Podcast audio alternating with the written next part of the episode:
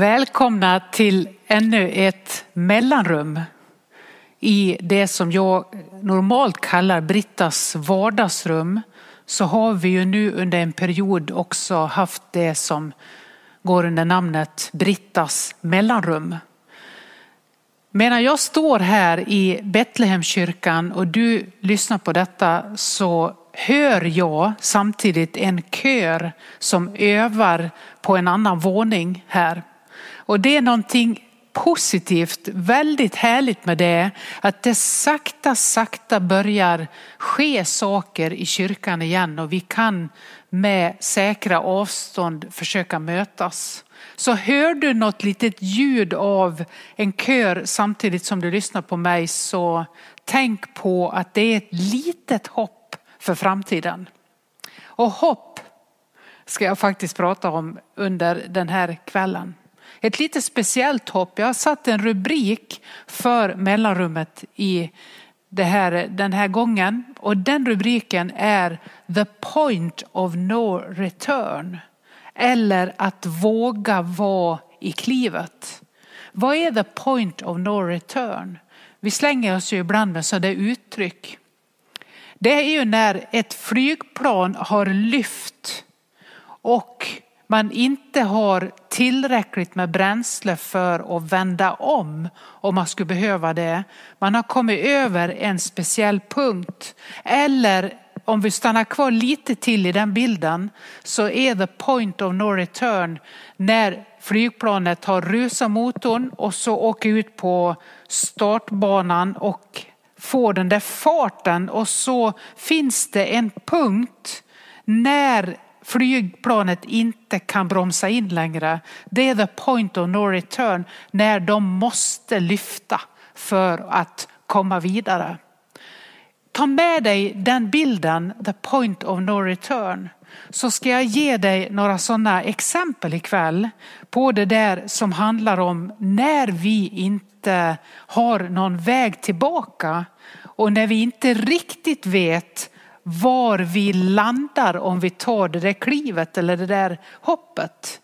Jag har ju varit med om det och kanske du också, det tror jag absolut. I en vandring, kanske i fjällen. Jag har under en period i mitt liv varit ganska mycket i fjällen, som barn speciellt. Och då, ibland när man vandrar i fjällen och så har man packning, en ganska tung ryggsäck kanske. Och så ska man över en bäck som är lite lite för bred, men med lite fart så kan jag ta mig över. Och då hamnar vi ju i det där momentet som tack och lov är ganska kort tid, men den är tillräckligt långt för att man ska hinna överväga, vågar jag? Och det är ju när jag har tagit hoppet men jag har ännu inte satt ner foten på andra sidan utan jag är liksom mitt emellan, rakt över bäcken. Och då får man ha en liten lätt lutning, om jag vänder mig, en lätt lutning framåt på grund av ryggsäcken också. Så jag är liksom på väg framåt, men jag är fortfarande i luften.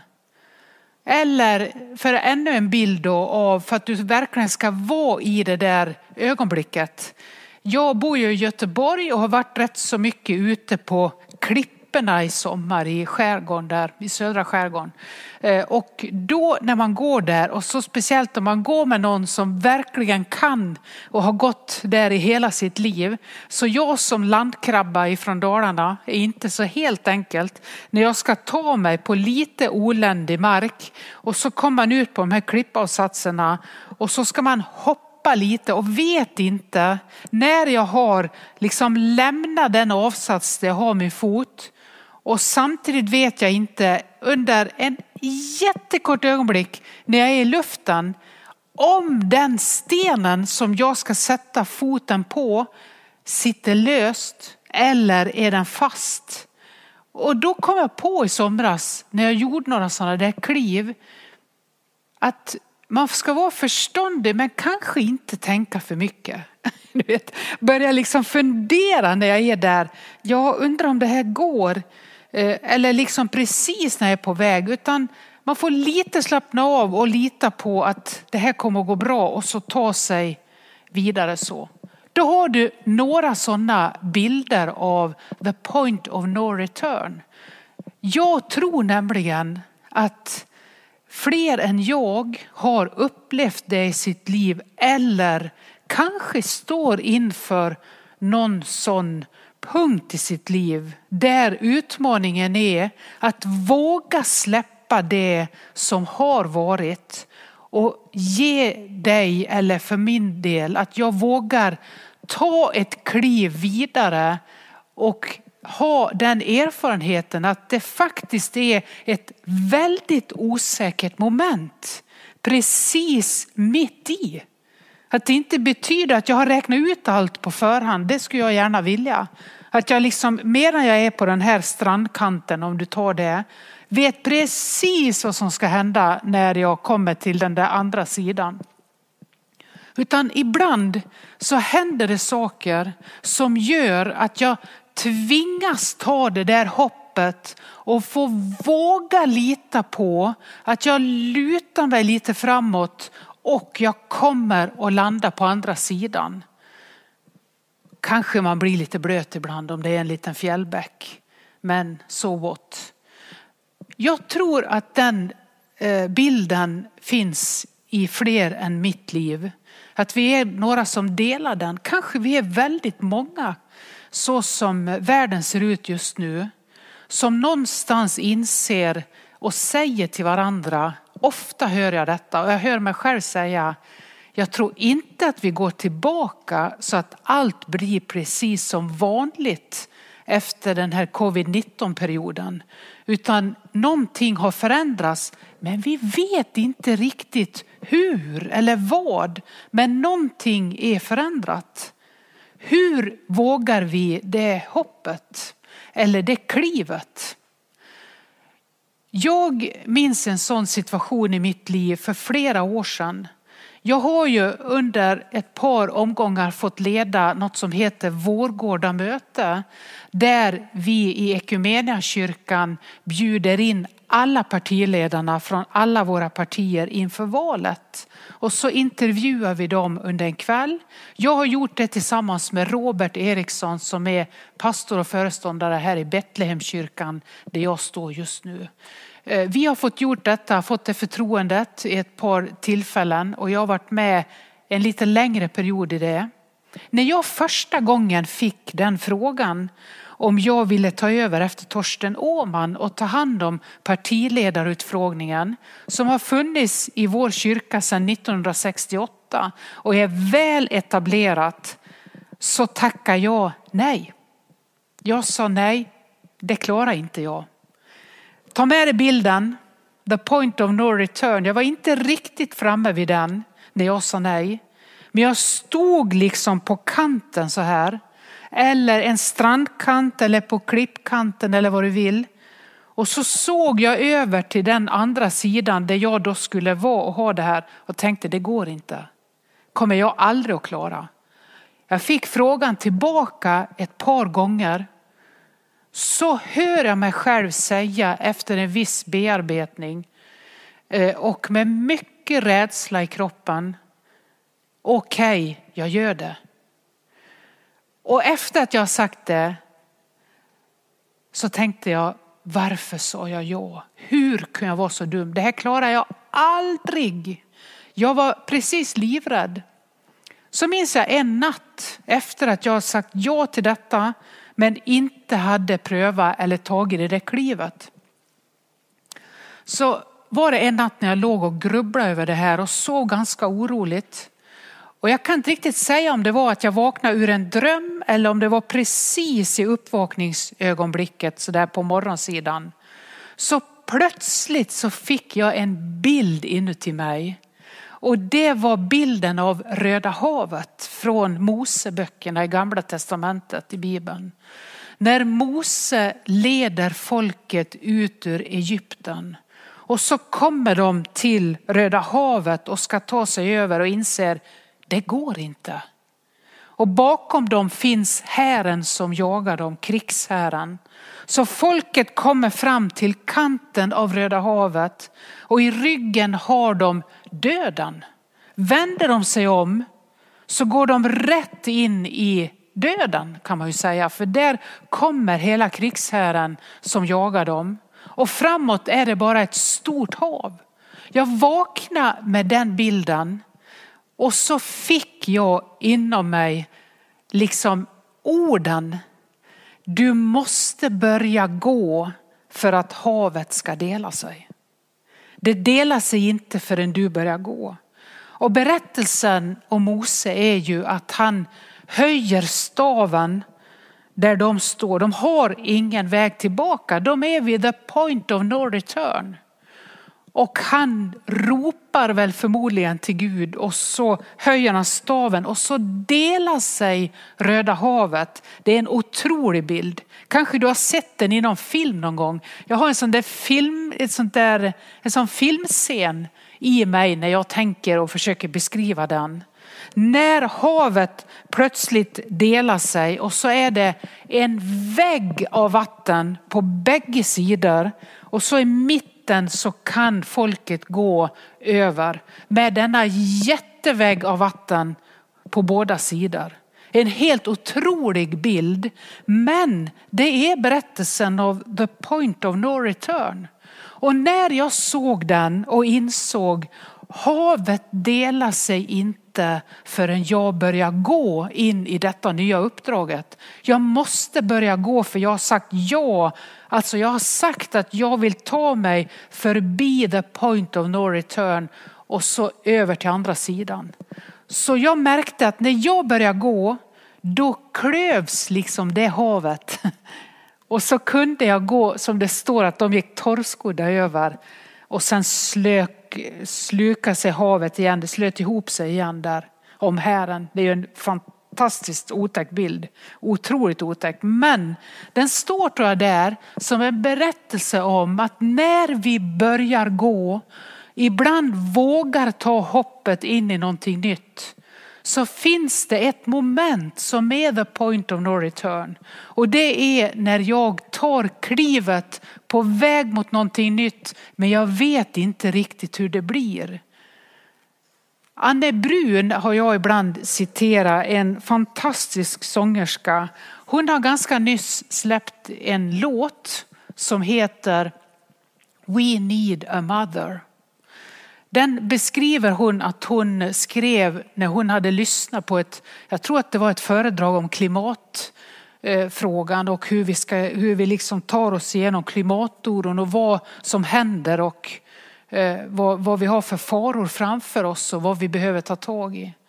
Eh, och så skriver hon den här låten We need a mother, we need a father.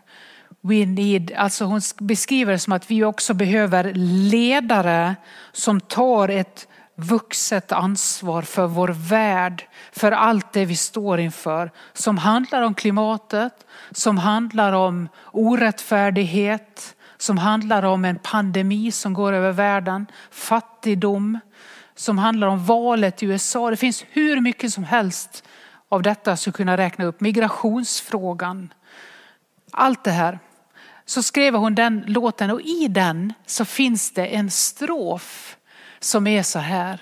We need a Moses to separate the waters. We need a Moses to separate the waters. Alltså vi behöver en Moses, en ledare som kan på Guds befallning höja staven så havet delas och vi kan gå vidare. Alltså vi kan i det allmänna läget vara vid en eh, point of no return. Men vi kan också med väldigt stort hopp se tillbaka och se på våra egna liv och fundera över vilka sådana situationer har du och jag redan varit i? Har du något sådant sammanhang i ditt liv där du har behövt ta ett kliv och kasta dig ut utan att riktigt veta hur det skulle gå? Ja, det har du.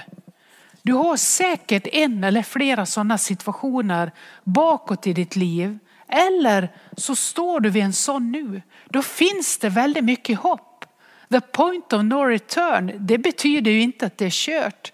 Utan det betyder framåt, vidare, var modig, våga leva en liten sekund, tiondels, hundradels sekund i osäkerheten. Det är där den stora friheten och modet skapas. När vi blir osäkra, hur ska jag ta mig vidare? Moses ledde folket, han såg undret och även dem.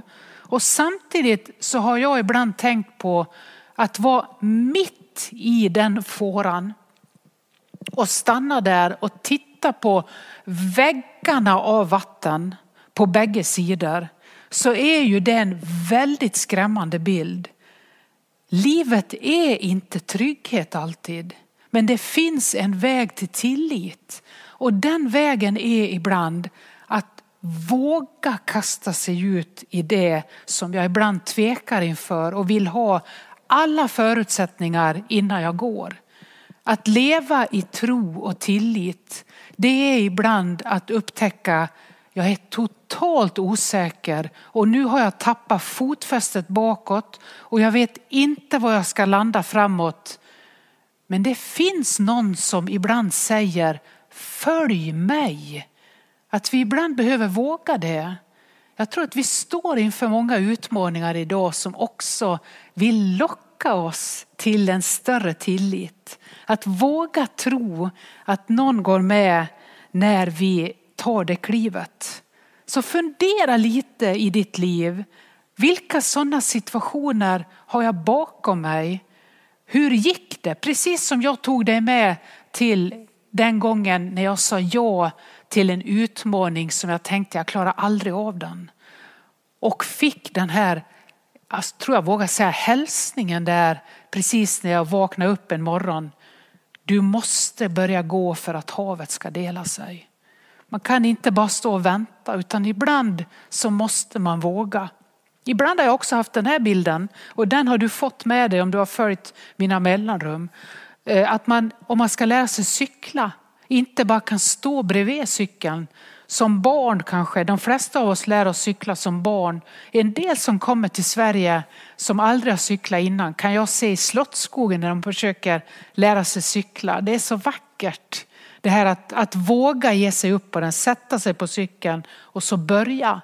Om jag inte gör det, då får jag aldrig någon styrfart. Då kan jag inte heller hitta den bästa vägen om jag nu råkar cykla fel. För det gör vi också ibland. Vi misstar oss, vi ramlar, vi blir blöta om fötterna för bäcken var för bred. Men vad gör det om vi bara vågar? Det handlar om att våga ibland kasta sig ut, vara mitt i klivet och lita på att detta är vägen vidare. Även om det ser lite märkligt ut. Och jag kommer på då när jag säger det, en sån där fjällvandring vi gjorde när jag var barn så skulle vi över en väldigt djup bäck, sån eh, riktig fors. Och så var det en hängbro över. Det var omöjligt att hoppa för det var ganska långt över. Så man skulle gå över en bro och det var sån här för bara en person i taget så här eh, riktigt som en gammal ur, eh, sån här säng som man har legat ner, du vet, fjädrarna har gett sig så här. Bron var ju så här. Och jag skulle över och jag var livrädd och jag minns att man fick ta en vajer högt upp så här och nästan gå på tå och så tittade jag ner på det vattnet och tänkte hjälp hur ska jag ta mig över? Precis innan jag skulle gå då sa min pappa Ja, du behöver inte. Du kan ju stanna här och vänta på oss. Det tar ju några timmar innan vi är tillbaks. Och vem vill det? Och det var ju liksom hans sätt att knuffa ut mig lite. Eller som fågelungar som knuffar ut ur ett bo, bang och sen plötsligt får man fart. Alltså vilka sådana situationer har du i kroppen? I ditt kroppsminne? Jag tror att det är dags att plocka fram dem. Vi är på något sätt vid the point of no return. Ibland i våra egna liv och ibland i den nation vi lever eller i det samhälle, den stad där jag finns. Att kliva fram kan det vara. Det kan vara att resa sig upp i ett sammanhang och säga den här vägen tycker jag vi ska gå. Och är det då en väg, en möjlighet, en öppning som handlar om solidaritet, som handlar om min nästa, då tror jag jag vågar säga hoppa. kliv. Våga lita på the point of no return. För så länge vårt liv handlar om vår nästa, solidariteten med den som har, mindre och färre saker av det jag har, så tror jag att det är en välsignad väg om det handlar om att jag ger mig iväg för att investera i någon annans liv. Att den här vägen jag går kommer att leda till att andra blir välsignade.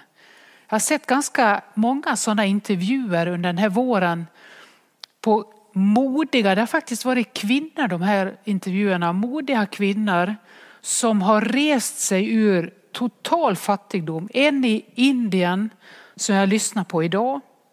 En i Zimbabwe som kommer ur ett väldigt fattigt sammanhang och som lyckas resa sig med någon vuxen som gav henne mod och så småningom få en utbildning, få med sig sina fem barn. Innan hon var 20 år hade hon fem barn.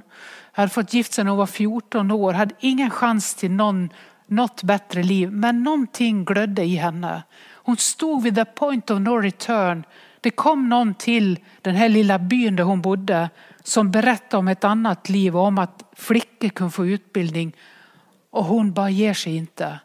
Och det som blir den stora välsignelsen både för henne som berättar detta och hon som i Indien gick in i the red district där många flickor blir sexslavar och föds in i den fattigdomen och den utsattheten är inte värda någonting i andras ögon. Där har den här kvinnan i Indien startat upp utbildning. Utbildning är det viktigaste faktiskt att komma ur fattigdom. Och skyddade hem och hjälpt de här flickorna och nu har flera rest sig upp och fått sina utbildningar och går vidare. Och då säger de någonting gemensamt där. Det är the point of no return, att våga solidariteten för någon annans skull. Att det jag gör för att det glöder i mig, jag vill ta ett kliv vidare och vara modig i mitt liv. Gå igenom Röda havet och lita på att jag kan gå torrskodd om du är med mig i den bilden. Om det leder till, som i deras liv, att flera generationer efter blir välsignade och inspirerade och så småningom tar över, då är det en god väg. Då ska du våga hoppet.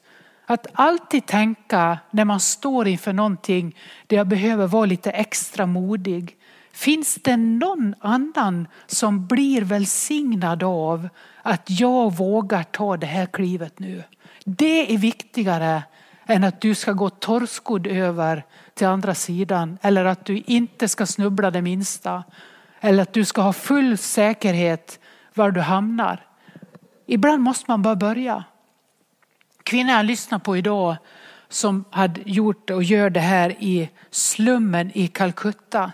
Hon beskrev att hon startade för drygt 20 år sedan med 60 dollar på fickan. Och nu är det, har det växt till ett enormt vackert, stort och välsignat arbete. De här berättelserna finns överallt.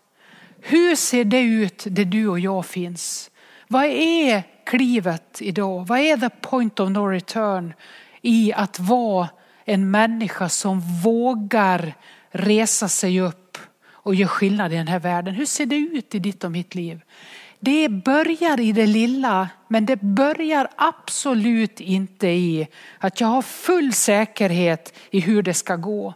Hon i Indien, hon hade 60 dollar och bara börja för att hon kände detta går inte an. De här människorna går under här i slummen. Jag ser det, alltså måste jag vara med och göra skillnad. Och så småningom så växer detta och så får fler vara med. Det är en välsignad väg. Hon hade ju ingen aning om hur det skulle se ut på den där andra sidan. När jag lyssnade på henne i en intervju idag så var hon ju otroligt rörd över vart det här har tagit vägen. Men det var inget hon hade kunnat räkna ut på förhand. Så är det att gå i tro, att våga i tillit för sitt eget innerstas skull och för någon annans väl. För den med den insikten, med den erfarenheten av att ha stått vid den strandkanten nu och då i sitt liv, så kan man börja reflektera. Finns det någon annan som blir välsignad av att jag vågar detta hoppet utan att riktigt veta var jag ska landa? Eller handlar det bara om min egen välfärd? Det är förmodligen inget hopp där. Utan hoppet handlar om min nästa. Men det handlar också om att jag reser mig upp och blir mig själv. Vad är det djupa sätt jag längtar efter? Vad skulle jag vilja se för förändring? Och när jag vet det och börjar formulera vad jag drömmer om, vad som kan vara möjligt och vad jag kanske också kan våga be om att det omöjliga ska bli möjligt. Så behöver jag också titta mig omkring och tänka, kommer detta att göra skillnad för någon annan? Då ska du våga till the point of no return. Jag tänker ibland man ser på filmer, ni vet när de ska det är så här typ Bruce Willis Die Hard. Det är min, min julfilm. När de ska starta de där flygplanen eller gå ner. Det är helt omöjligt, ingen människa klarar det. När de liksom plötsligt bara de där böjer sig tillbaks och så precis i rätt sekund så lyfter planet eller vad det nu är. Det är the point of no return. Det finns sådana i ditt och mitt liv. Sådana punkter. Hur ser de ut i ditt liv? Våga börja bena ut det. Fundera över hur den drömmen skulle se ut. En eh, författare har uttryckt det så här i en dagboksanteckning. Jag säger det, jag försöker säga på engelska först, jag håller på att öva mig lite i det. You are afraid of surrender because you don't want to lose control. But you never had control. All you had was anxiety. Du är rädd för att kapitulera för du vill inte förlora kontrollen. Men du hade aldrig kontroll. Allt du hade var ångest. Det är sämre att stå kvar och vänta på att allt ska lösa sig än att våga kasta sig ut. För din egen skull, för någon människas skull och kanske till och med, jag vågar säga, för världens skull. Jag tror att vi är vid en point of no return och den punkten är välsignad. För den säger att det finns en framtid och ett hopp och vi kan få ge oss iväg. Så min uppmaning den här kvällen är lyssna in Jesu ord när han säger följ mig. Vad är det? Ja, det är ju en rörelse. De som man läser om evangelierna som reste sig upp och följde Jesus, det var verkligen the point of no return. Flera av dem tänkte, vad händer om jag vänder mig om, om jag ångrar mig? Men de gjorde ju inte det, utan de gick. De reste sig ur ett sammanhang, tog det där klivet in i vad då? Ja, det kunde inte de räkna ut. Det klivet som de tog, de första lärjungarna, gör ju att du och jag idag är kyrka. För att de vågade och så småningom växte denna gruppen av tolv till fler lärjungar och så gick evangeliet ut och du och jag har kanske smakat någonting av det och anar att de där bibelberättelserna säger ganska mycket om det som är vår tid också. Vad säger de in i din tid? Jag lyssnar ibland på en eh, podcast som heter The Soul of the Nation. Det är med den amerikanska teologen, författaren och politiska aktivisten Jim Wallis. Han har en podcast som heter The Soul of the Nation. Så samtalar med människor utifrån hur ser det ut idag i vårt land, alltså USA, och hur ser det ut i världen. Några viktiga nyckelpersoner varje gång. Modiga samtal, fantastiska samtal. Och han börjar alltid sin podcast med att säga detta är en podcast om hur vår tro ska forma vår politik och inte tvärtom. Detta handlar om hur tron ska forma politiken och inte politiken ska forma vad vi tror. Alltså det att kliva fram, att våga ta ett hopp. Tro är en övning i tillit, inte främst i trygghet utan i tillit. Och idag behövs det mer än någonsin. Vi lever i en darrande, skälvande och otroligt spännande tid. The point of no return betyder att vi är på väg in i någonting nytt. Hur ser det ut i våra egna liv, i mitt liv och i de sammanhang som är våra? Ta med dig den funderingen. Tänk på om du har gjort några sådana kliv i ditt liv och också fundera över vad står jag inför just nu? Vad är det som har förändrats? Vilja tillbaks till det som var. Vet du att hela hären står där bakom och trycker på. Det röda havet är framför och du och jag kanske tänker hur ska, vi, hur ska jag gå vidare? Jag blir liksom fast här. Mose höjde staven, havet delade sig och folket gick. Vilket hav behöver dela sig i ditt och mitt liv? För att vi ska våga till the point of no return. Det är väldigt hoppfullt att få tänka på att det är något spännande som också väntar. Men vi behöver bli lite modiga och resa oss upp. Ta med dig välsignelsen som vi ber ut över de här kvällarna. Den kommer från Iona, en vindpinad ö långt ute i det yttersta havet. Som man tänkte ingen människa skulle hitta till, men ganska många har hittat till och blivit välsignade på. Och den välsignelsen har gått ut över världen. Nu får du den in i ditt liv. Välsigna oss Gud med solens ljus ovan oss, med jordens kraft under oss, med vänners omsorg runt omkring oss, med din avbild djupt inom oss och med din framtid som väntar oss. Amen.